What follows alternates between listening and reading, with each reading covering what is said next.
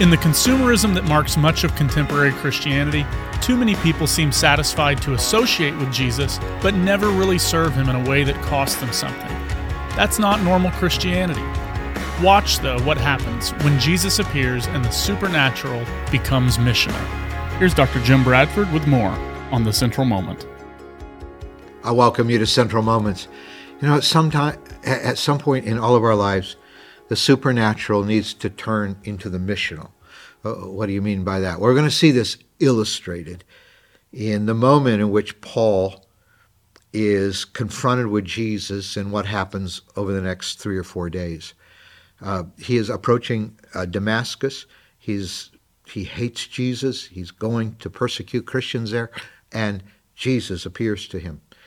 Paul becomes blind, can't see for the next three days and he's led by the hand into into Damascus. Meanwhile, God's preparing the heart of a man of God by the name of Ananias to encounter Saul and uh, finish what Jesus started on that road of reclaiming Saul's heart and turning it around. He will later become the great apostle Paul.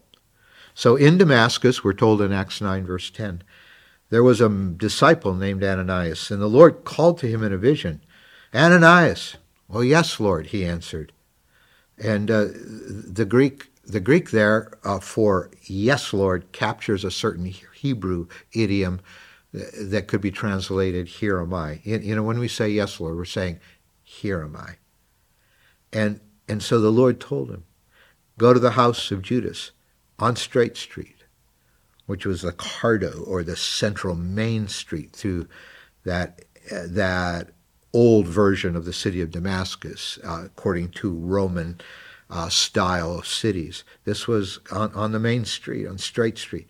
Go there to Judas's house. Ask for a man from Tarsus named Saul, for he is praying. In a vision, he has seen you come and place his hands on him to restore his sight. So he's seen this bright light as he approached Damascus, and it blinded him, and he heard Jesus say, Go and uh, into the city. So so here he is, and he can't see, and and Ananias is told go. Now Ananias has said yes, Lord. Sometimes it's easy to say yes, Lord, at first, uh, uh, uh until the name Saul comes up.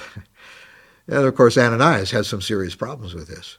And he reminds it in verse 13, Lord, Ananias answered, I've heard a lot of reports about this guy, and they're not good.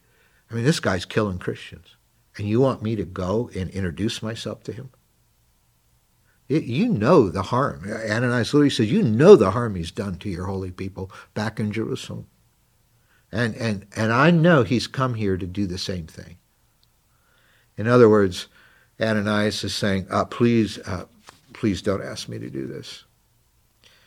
But this supernatural encounter with Ananias and God's supernatural encounter with Paul um, are setting us up for the making of one of the greatest missionaries in church history. Because at some point in all of our lives, the supernatural does need to become the missional. Because Ananias, here's what the Lord says. The Lord said to Ananias, uh, you know, uh, you know, I know who he is. I know all your concerns here, but go, for this man is my chosen instrument to proclaim my name to the Gentiles and their kings and to my people Israel. And the next verse, verse 16, I will show him how much he must suffer for my name. He's making a lot of Christians suffer right now. But he's gonna he's gonna become the one who proclaim my nation, my, my word to Gentiles, to the kings of the Gentiles, and to my people Israel, the Jews. And he's gonna suffer for my name. So that opens the door to the missional part.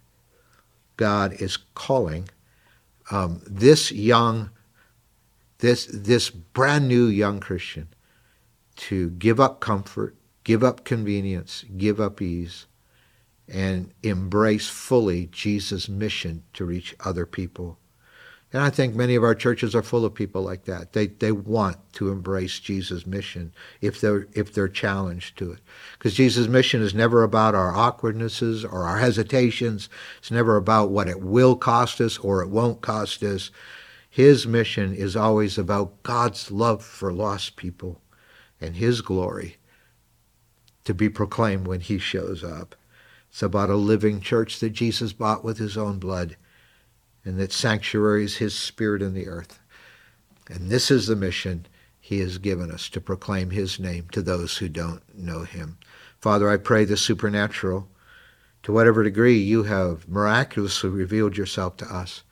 I pray will not be content just to stop there, but I pray the supernatural will turn into the missional in every one of our lives. No matter what it costs us, we say yes. We say, like Ananias, here I am. And thank you for what you can do through us. In Jesus' name, amen.